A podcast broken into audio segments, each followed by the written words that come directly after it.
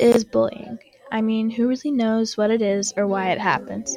You never know how or when it's going to cross a path. It kills, it depresses, and nowadays it causes death. People want to say it's a terroristic threat about school shooters, but actually, they never look at what was happening in the shooter's life. Now, for an adult, that's different. But for children who decide to shoot up a school or commit suicide, people should actually look at what was happening in the child's life. Like, were they abused or bullied at school? If they were bullied, then they should look at how far it went on and how bad it was if it caused them to do something that tragic. But the main reason I'm telling you this is to explain what can happen to an innocent who was bullied. So have you been bullied before? Yes. Okay.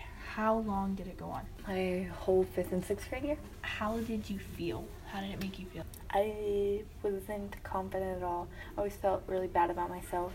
I always needed reassurance from other people. How did you like cope and how did you get over it? I mean, I had some really good friends. They always told me, "Hey, don't listen to that. You're the you're better than that. You're better than this." And my family helped me through. How did it affect you? Did it make you stronger or did it hurt you? I mean, it took down my confidence then, but now that, that I've gotten through all that, I feel like a lot better about myself and know that I can be confident. How severe was it? Was it like really consistent? It was consistent. I got it pretty much every day, every other day. Was it like verbal or physical or both? It was verbal, never physical. What's your like opinion on bullying? I think it's wrong and that you shouldn't tear someone down, you should bring them up instead. Thank you. You're welcome.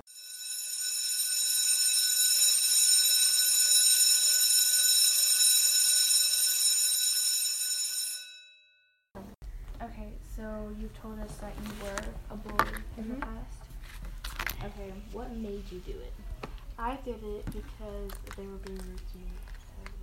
Okay, were you like bullied in the past? I was bullied in the past. How much? In sixth grade, I, that was like the worst. And then seventh grade, it kind of like chilled out.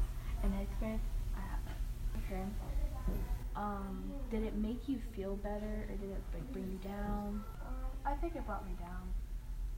Okay, and did you lose or gain friends because of this? At first, I lost friends, and then afterwards, I gained them back. Okay. Okay, um, what is your opinion on bullying? My opinion is don't do it. Like, it's not worth it. Did you see the outcome of how it affected the person you were bullying? I 100% saw the outcome. What were they like sad or weak or were they like nice and they just ignored it? They mostly ignored it because they knew that I would be their friend, but back they who caused. Okay. And I think that's it.